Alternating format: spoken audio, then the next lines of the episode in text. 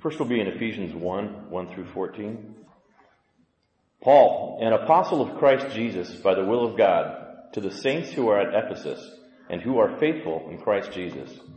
Grace to you and peace from God our Father and the Lord Jesus Christ. Blessed be the God and Father of our Lord Jesus Christ, who has blessed us with every spiritual blessing in the heavenly places in Christ, just as he chose us in him before the foundation of the world that we should be holy and blameless before him. In love, he predestined us to adoption as sons through Christ Jesus to himself, according to the kind intention of his will, to the praise of the glory of his grace, which he freely bestowed on us in the beloved. In him we have redemption through his blood, the forgiveness of our trespasses, according to the riches of his grace, which he lavished upon us. In all wisdom and insight, he made known to us the mystery of his will, according to his kind intention which he purposed in him, with a view to an administration suitable to the fullness of times. That is, the summing up of all things in Christ, things in the heavens and things upon the earth. In him also we have obtained an inheritance, having been predestined according to his purpose, who works all things after the counsel of his will, to the end that we who were the first to hope in Christ should be to the praise of his glory. In him you also, after listening to the message of truth, the gospel of your salvation, having also believed, you were sealed in him with the Holy Spirit of promise, who was given as a pledge of our inheritance, with a view to the redemption of God's own possession, to the praise of his glory. And now Ephesians 4, 1 through 3. I therefore, the prisoner of the Lord, entreat you to walk in a manner worthy of the calling with which you have been called with all humility and gentleness, with patience, showing forbearance to one another in love, being diligent to preserve the unity of the Spirit in the bond of peace. Dear Father, we thank you for uh, these scriptures, Lord. We thank you for this, uh, this amazing book of Ephesians, Lord. We pray that you would guide Tom and help Tom to teach the, uh, what you'd have him to teach today, Lord, and help our ears to hear what you'd have us to hear today, Lord. Pray these things in the name of Jesus. Good morning. It is with reluctance that I come to the end of the book of Ephesians. I, I so love this book. Um, and of course that doesn't mean it's our last time in it. But this morning, uh, we are going to look at some of the big life defining themes that we've encountered during the course of this study in Ephesians. You'll see that my title is God's beautiful cure for yeah, but Christianity.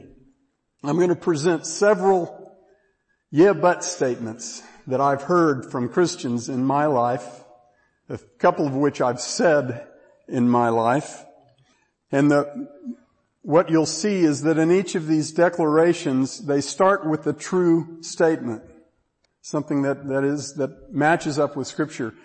And then immediately there's a but clause, and the but clause effectively cancels out the true thing that was said. And we're experts at this. We are so good at this.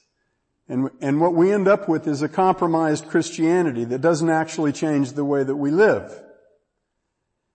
So, what I, what I realize is that the book of Ephesians just rips right through these things. It clarifies, it, it distills, it draws, it, it puts out on the table the absolute, uncompromising truth about our union with Jesus Christ. And one of the things that I'm going to do this morning is instead of me talking quite as much as usual and being the source of the words, we're going to go look into the, back into the passages of Ephesians.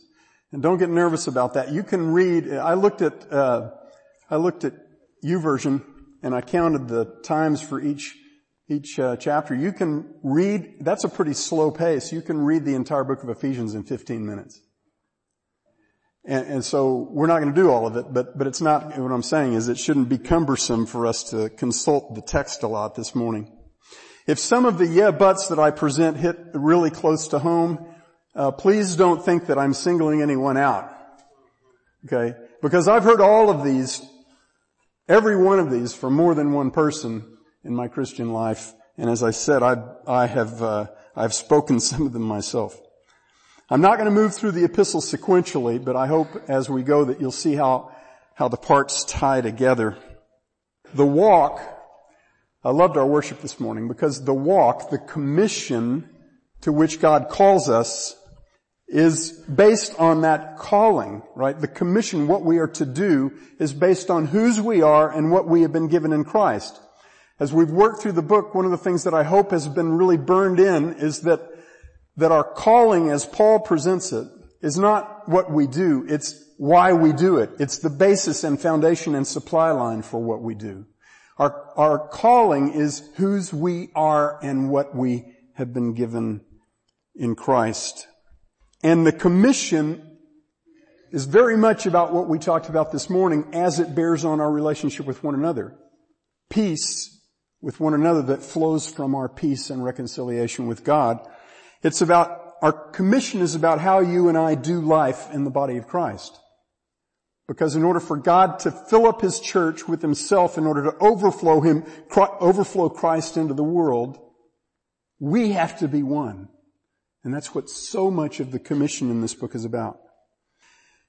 With that in mind, I'm going to start with, uh, with the first yeah but, and that is, yeah, but these people aren't anything like me. Now this takes many forms. I'll give you several that I've heard.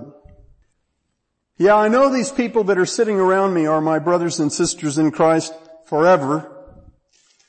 But I don't have enough in common with a bunch of them to really have close relationships with them, to be invested in their lives. Some of them have very different ethnic traditions than I do, and I don't understand theirs very well. I'm too old to relate well with the young people in the congregation, or I'm too young to relate well with the old people in the congregation. They don't like the same music I do. They don't have the same priorities I do. They don't have the same politics I do. Sometimes it feels like we speak a whole different language.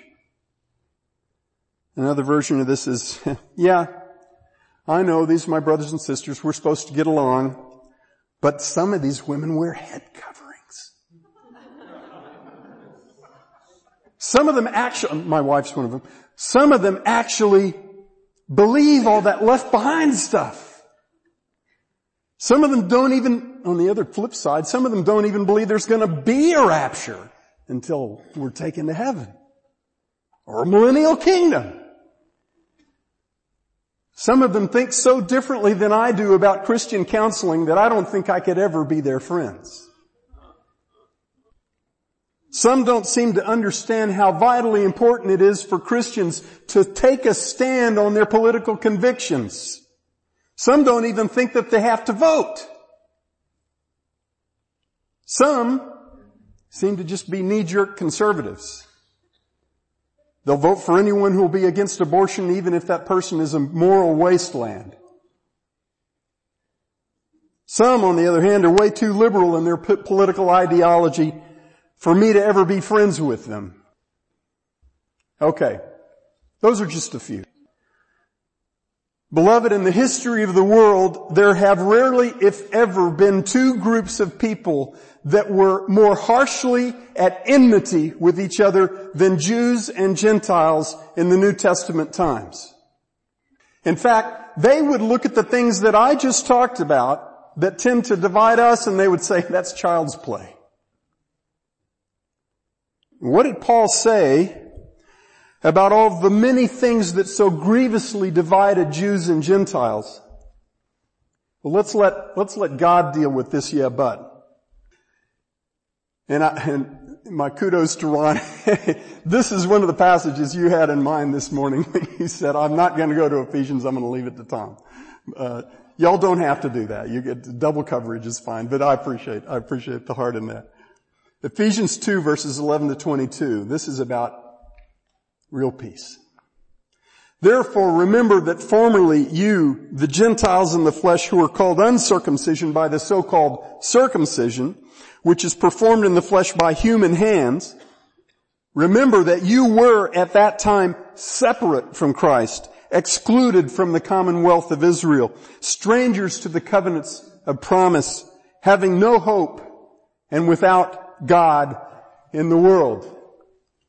But now in Christ Jesus, you who formerly were far off have been brought near by the blood of Christ. For he himself is our peace, who made both groups into one and broke down the barrier of the dividing wall by abolishing in his flesh the enmity, which is the law of commandments contained in ordinances, that in himself, in himself, he might make the two into one new man, thus establishing peace. And might reconcile them both in one body to God on the cross. There's peace with God that produces peace with men. By his blood, by that cross having put to death the enmity. And he came and he preached peace to you who were far away and peace to those who were near. For through him we both have our access in one spirit to the Father. So then you are no longer strangers and aliens, but you are fellow citizens with the saints and are of God's household, having been built upon the foundation of the apostles and prophets, Christ Jesus himself being the cornerstone, in whom the whole building being fitted together is growing into a holy temple in the Lord, in whom you also are being built together into dwelling of God in the Spirit. Let me keep reading. Ephesians 4 verses 11 to 16.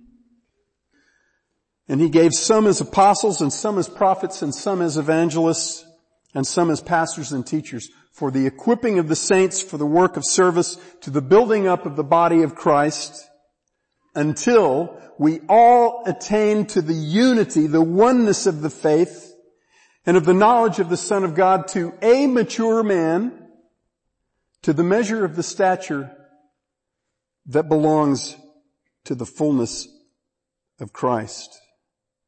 Speaking the truth in love, we are to grow up in all aspects into Him who is the head, even Christ, from whom the whole body, being fitted and held together by that which every joint supplies, according to the proper working of each individual part, causes the growth of the body for the building up of itself in love.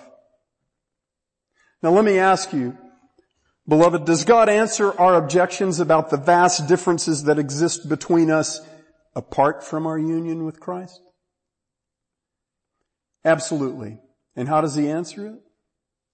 He tells us that our union with Christ makes all the rest of that stuff completely irrelevant.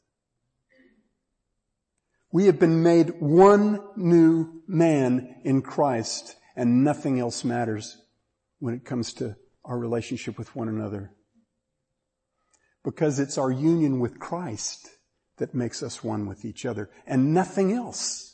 Nothing else touches that. Nothing else has anything to do with that. And so all the rest goes right out the window. And what we celebrate and what we rejoice in together is that we have been bound together forever as one in Jesus Christ alone. He is our oneness.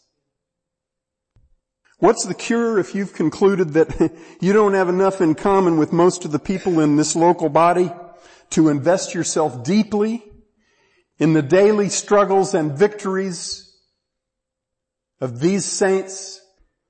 The cure is for you to humbly agree with God about the walk that is worthy of your high calling because of your union with Christ. The next yeah but is very much related to this, kind of flows from it. Yeah, but I don't even like some of these people. Yeah, I know these Christians sitting around me are my brothers and sisters, but all their judgmentalism and hypocrisy and misplaced priorities get in the way of my own walk with God. I'm okay with coming to church on Sundays and, you know, sitting near them. But getting really into their lives, I don't think that's going to work. I think I do better at following Christ on my own. Ephesians 4 verses 1 through 6. I therefore, the prisoner of the Lord, Paul was imprisoned, house imprisonment in Rome when he wrote this. I therefore, the prisoner of the Lord, entreat you to walk in a manner worthy of the calling with which you have been called, with all humility and gentleness, with patience, showing forbearance to one another in love, being diligent. That means working hard. Working hard to preserve the unity of the Spirit in the bond of peace. There is one body and one Spirit, just as also you were called in one hope of your calling, one Lord, one faith, one baptism, one God and Father of all who is over all and through all and in all. Now guys, if God says that it takes hard work to preserve the unity of His church, how do you think He responds when we say, God, this is hard work? How do you think God responds when we complain about how messed up all these other Christians are? When He saved us and we deserved only hell. The next one, uh, again, very much along the same lines. Uh, let me let me read one more passage on that on the last one, Ephesians four. Do not grieve the Holy Spirit of God by whom you were sealed for the day of redemption. Let all bitterness and wrath and anger and clamor and slander be put away from you along with all malice and be kind to one another, tenderhearted, forgiving each other just as God in Christ also has forgiven you. You got that? What's the standard of forgiveness that God requires you to apply to your brothers and sisters in Christ? It's, it's His forgiveness of you. Go read Matthew 18, the, the, the unforgiving steward passage. It'll clarify this brilliantly. Therefore be imitators of God as beloved children and walk in love just as Christ also loved you. So how are you to love one another? What's the standard to which God holds you? The love that Jesus Christ lavished upon you. And, and when was that proven? At the cross. Will you ever be required to give more to your brother or sister in Christ than Christ gave for you? Not a chance. We are not exempt from loving unloving people. We are not exempt from forgiving people who don't forgive us. The commission that God has given to us is to walk in a manner that reflects the value and worth of what He did for us and who did it. The next one. All right. Uh, yeah, but I'm too messed up to build up anyone else. yeah, I know God says that He uses regular people to build up His body, but I'm not regular people. The people that He uses aren't struggling with the kind of stuff that I'm struggling with. My, and you can fill in the blank here, my depression, my anxiety, my insecurity, my mental illness, my social awkwardness, my, my inability to feel what other people feel, my inability to stop talking so much, my gut wrenching fear of failure, uh, put whatever you want in that box, makes me useless to God. I see these other Christians, there, there are some people in this body I see, I see them working day and night, serving other people. Man, they are in the trenches with other people. They are tireless. I'm just tired. Here's what God says, Ephesians, this is so, it's just so direct.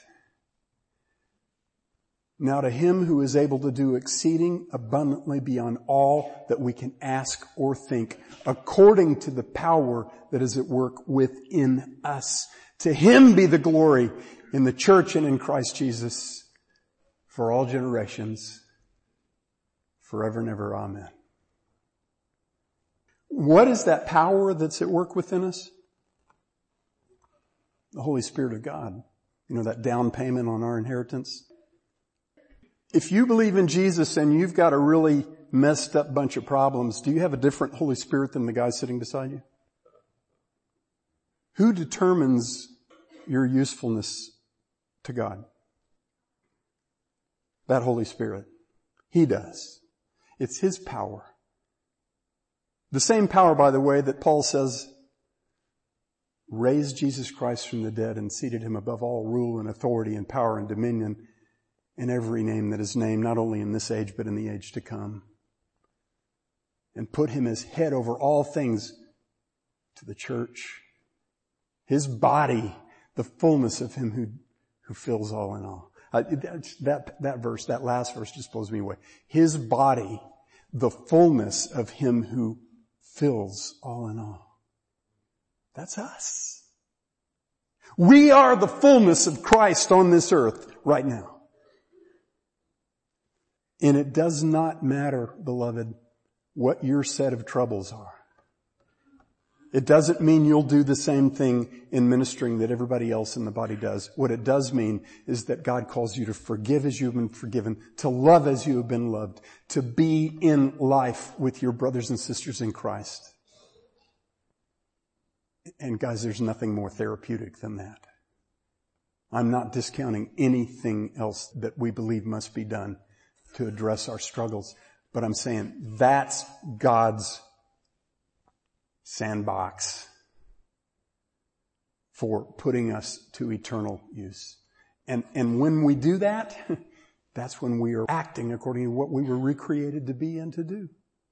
So don't exempt yourself. Don't let yourself be benched by a lie. Next one. Yeah, but I don't have the self-control to resist sin. Yeah, I know God commands me to resist temptation, to stand firm against the, the attacks of Satan. But, but I just don't have control over my own urges. I try.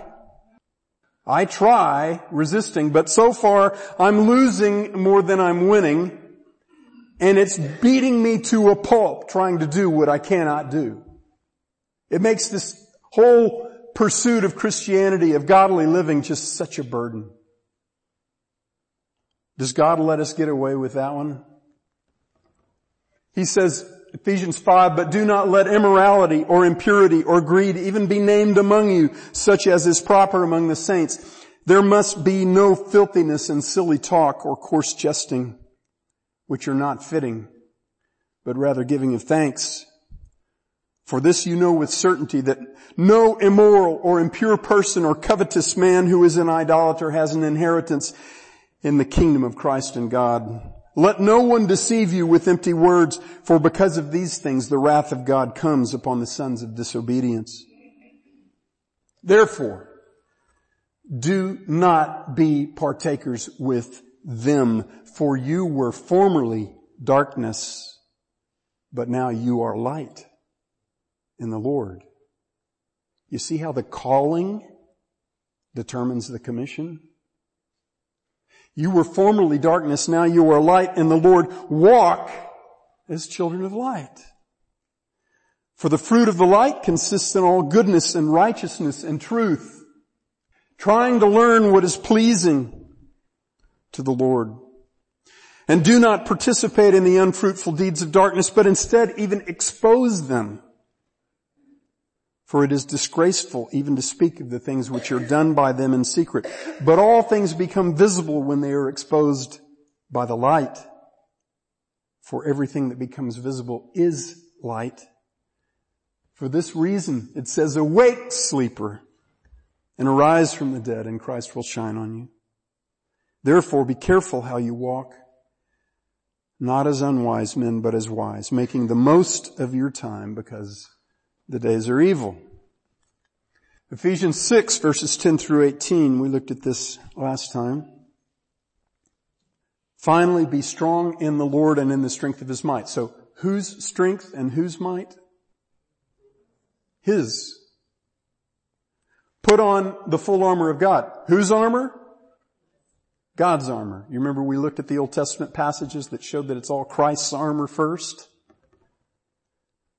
For our struggle is not against flesh and blood, not even your own, but against the rulers, against the powers, against the world forces of this darkness, against the spiritual forces of wickedness in the heavenly places. Therefore, take up all of God's armor that you may be able to resist in the evil day and having done everything to stand firm. Stand firm therefore, he says it three times. Having girded your loins with the truth, having put on the breastplate of righteousness, having put on the shoes of the preparation of the gospel of peace, in addition to all taking up the shield of faith by which you will be able, you will be able to extinguish all the flaming arrows of the evil one. And take the helmet of salvation and the sword of the Spirit, which is the Word of God. With all prayer and petition, pray at all times in the Spirit. And in that same regard, be on alert with all perseverance and petition for all the saints. Beloved, who knows better the trickery and the strength of our enemy? You or God? Who knows better how hard it is for you and me to resist sin and to stand firm against the relentless and very effective attacks of Satan? You or God? Does God say that He has given us what we need to resist and stand firm? Do you think he knows what he's talking about?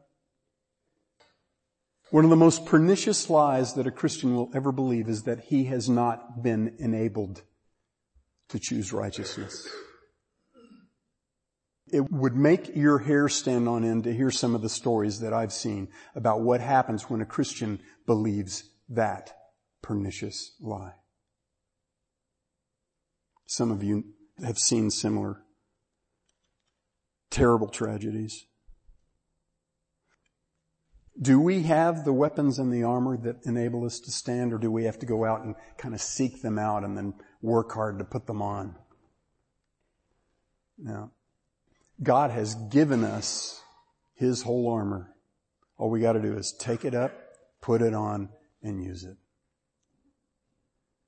The heart of that armor, the essence of that armor, is the union with Christ that he already gave us because it's Christ's armor. Do you live day by day counting these things to be true? Or do you live as if they aren't true? And another question, are you fighting this fierce war by yourself or together with the exceedingly dependent and exceedingly well armed army of the living God. God doesn't intend for you to do the Christian life by yourself. Here's another one. Yeah, but I don't even know for sure if I am saved. Yeah, I know all these great promises apply to saved people, but nobody can really know if they're saved unless they have lots of faith and they live really godly lives. And, and that, many say, that doesn't describe me. I don't think I'll ever be able to know that I'm saved. Guys, I've heard this so many times and I've heard it from people in this body. Dear, dear brothers and sisters in this body whose whose declaration of the gospel is rock solid, who believe that they are sinners, lost and dead in their sin, who believe that the one and only payment for that debt is the blood of Jesus Christ, who believe that He died and was raised from the dead. They have put their faith in Him, but they have been told over and over that they can't really know that they belong to Him unless their lives flesh it out adequately. So instead of the waterfall of blessing that the first three chapters of this epistle set before us, and upon which they base the life of godliness, upon which Paul bases the life of godliness. Instead of that, these Christians have said to me that Christianity is a life of burdensome uncertainty. There are people in this room who have been driven to the depths of despair because they can't settle that question. In Ephesians 2 verses 4 through 10,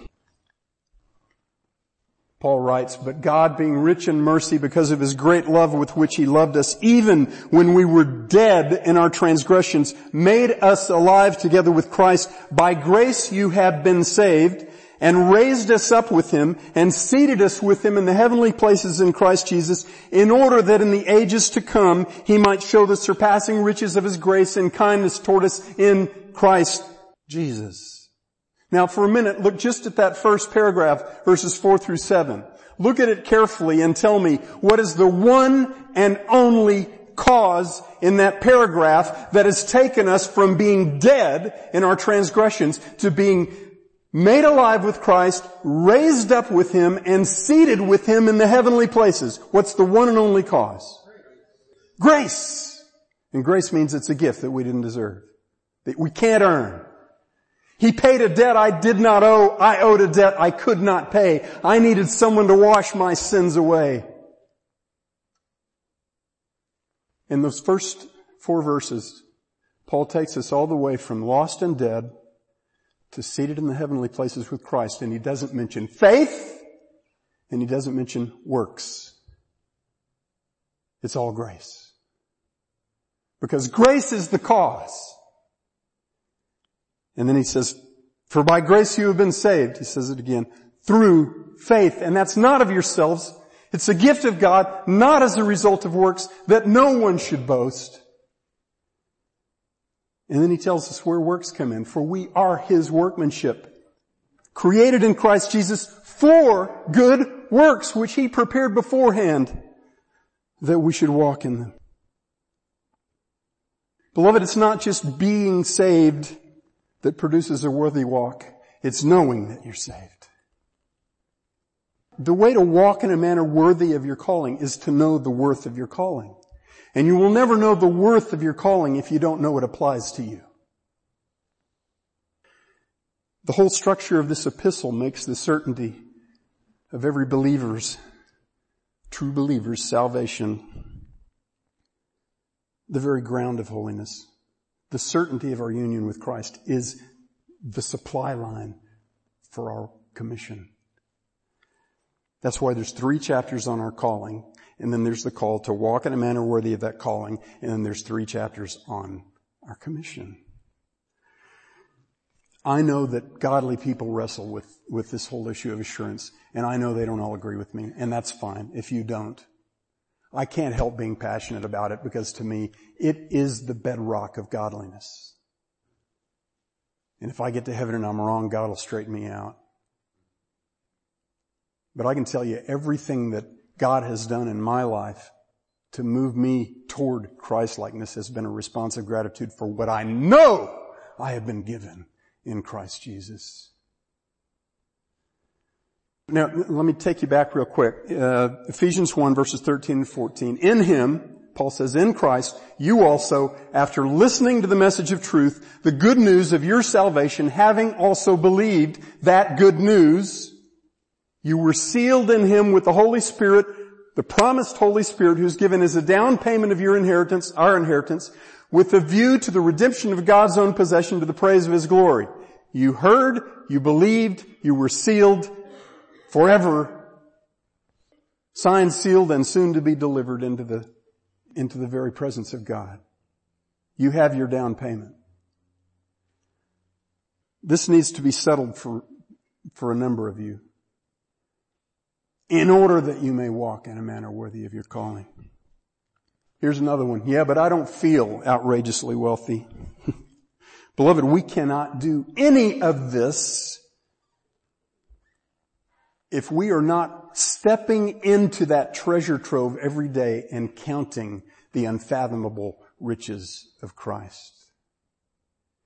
It's not just knowing that it's yours, it's standing there and beholding the beauty of your, of your extravagant wealth in union with Christ on a regular basis, day by day. You can't do without that. You can't live the Christian life if you're distracted by all the things that tell you that you're not wealthy. And that's why so many Christians live as paupers. It's not because they don't, it's not because they don't believe that Jesus is, is, is worthy. It's because they're not beholding His worth. Ephesians 1. This is the, we did this right at the beginning. This is the most beautiful run-on sentence in the Bible. It's worth us just abiding in it, sitting down and pondering it and praying it back to God over and over, day by day. You can never get too much of this, guys. Fred Sanders in, in The Deep Things of God said, this is untamable. It's like a monster, a beautiful monster that we can't tame. It is this beautiful, marvelous, powerful truth that pushes everything else aside. Blessed be the God and Father of our Lord Jesus Christ who has blessed us with every spiritual blessing in the heavenly places in Christ. Do you lack anything if you're in Christ? Just as He chose us in Him before the foundation of the world, that we should be holy and blameless before Him. That's what's going to happen to you. That's where you stand already. And that's what God is making true of you day by day in practice. He predestined us to adoption as sons through Christ to himself according to the kind intention of his will to the praise of the glory of his grace which he freely bestowed upon us in the beloved. The beloved is Christ.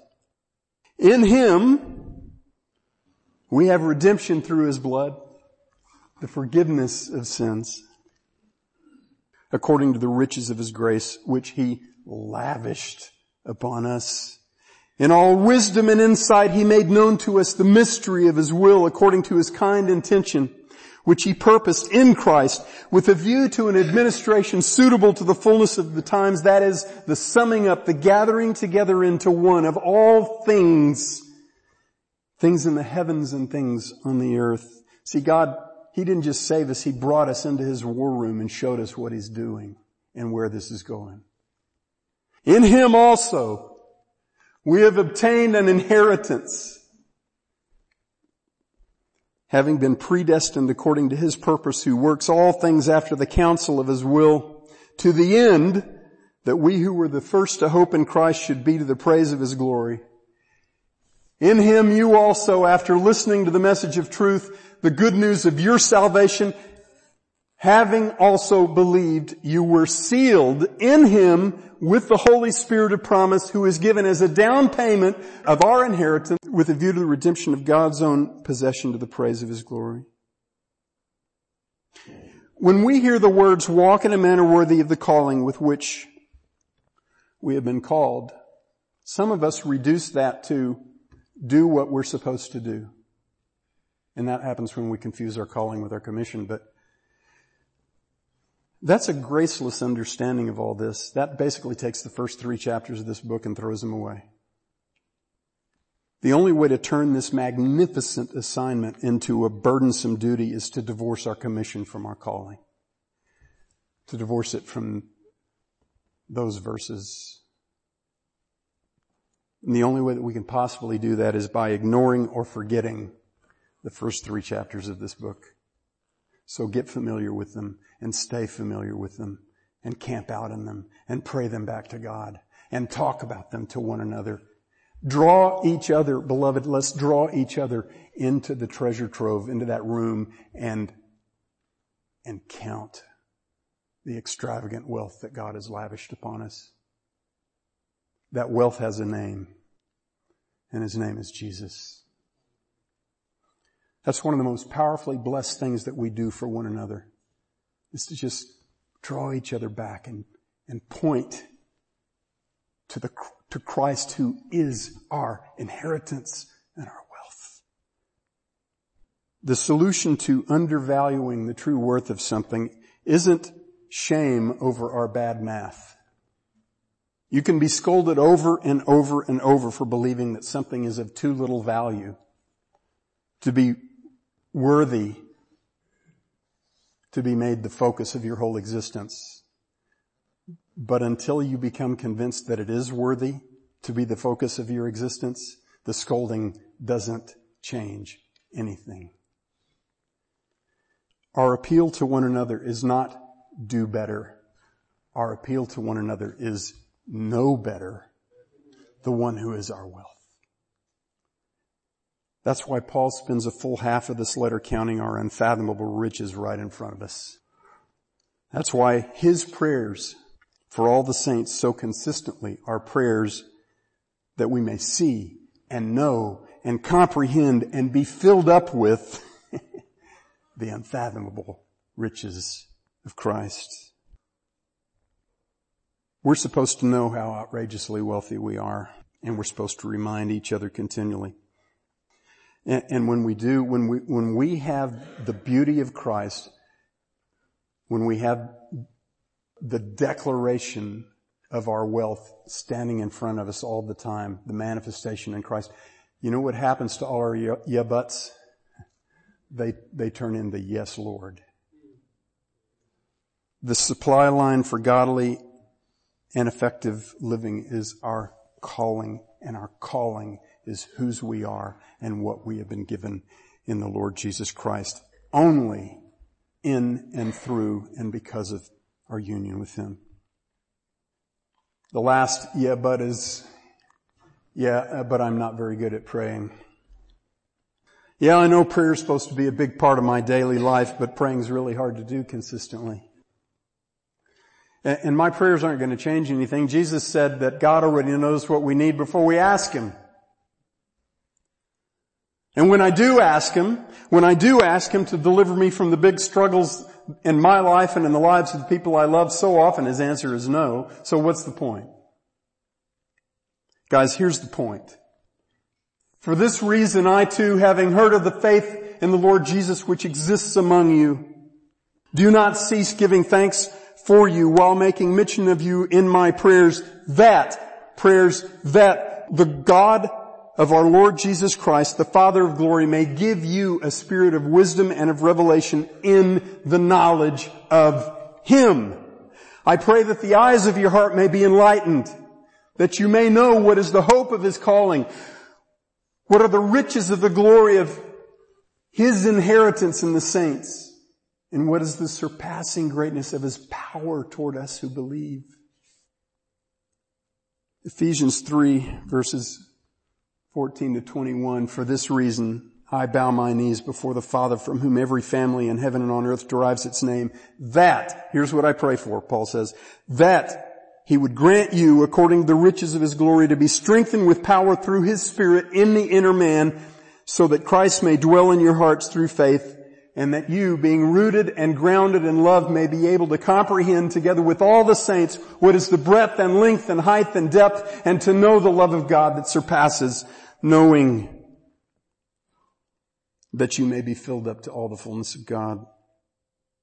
Now to him who is able to do exceeding abundantly beyond all that we ask or think according to the power that works within us, to him be the glory in the church and in Christ Jesus to all generations forever and ever. Amen. And let me ask you, I'm, I'm rushing here. Do those prayers sound like most of your prayers?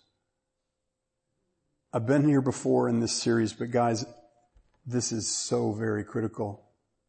Is this, are these the things that we pray for ourselves? Are these the things that we pray for each other in the body of Christ? Are these the things that we pray for this church corporately that this would be what God does in us. How radically different would your prayers be if they looked more like these? How different would our prayers be that we pray together on Sunday mornings and on Wednesday nights and at ministry group meetings and with our families if they looked more like these prayers? How would our joy be affected if we prayed more like this? How would our delight in building up the body of Christ be affected if we prayed more like this? How would our response to the struggles that we face day by day in this life under the curse be affected if we prayed more like this? You think maybe God intends for us to pray the way Paul prayed? Last very short part. What if you're not in Christ?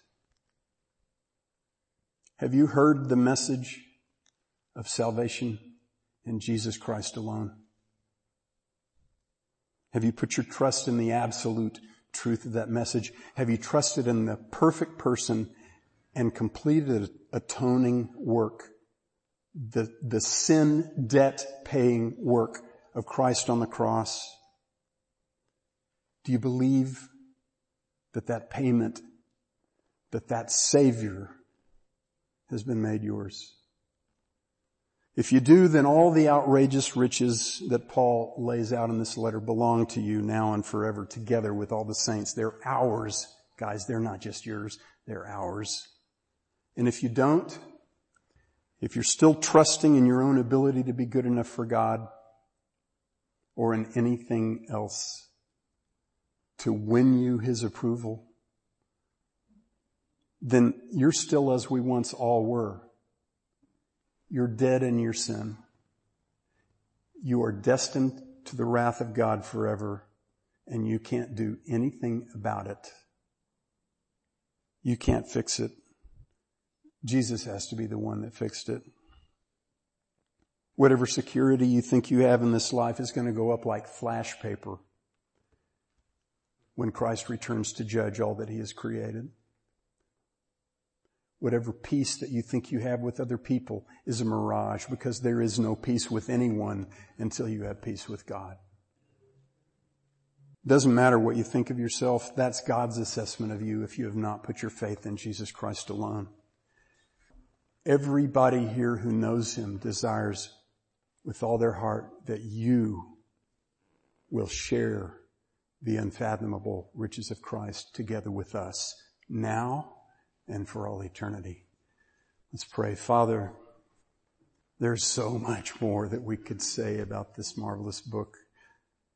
This is the height of practicality, Lord. This is, this is theology meeting life. Theology always meets life. Father, don't let us walk away from this and, and treat it as if it's just another thing for us to know. This is the transforming truth of our union with Jesus Christ. Make us know it. Make us camp out in it. Make us behold our Savior and Master daily and, and work in us, Father, to remind each other how outrageously wealthy we are in Him. We ask it in His precious name. Amen.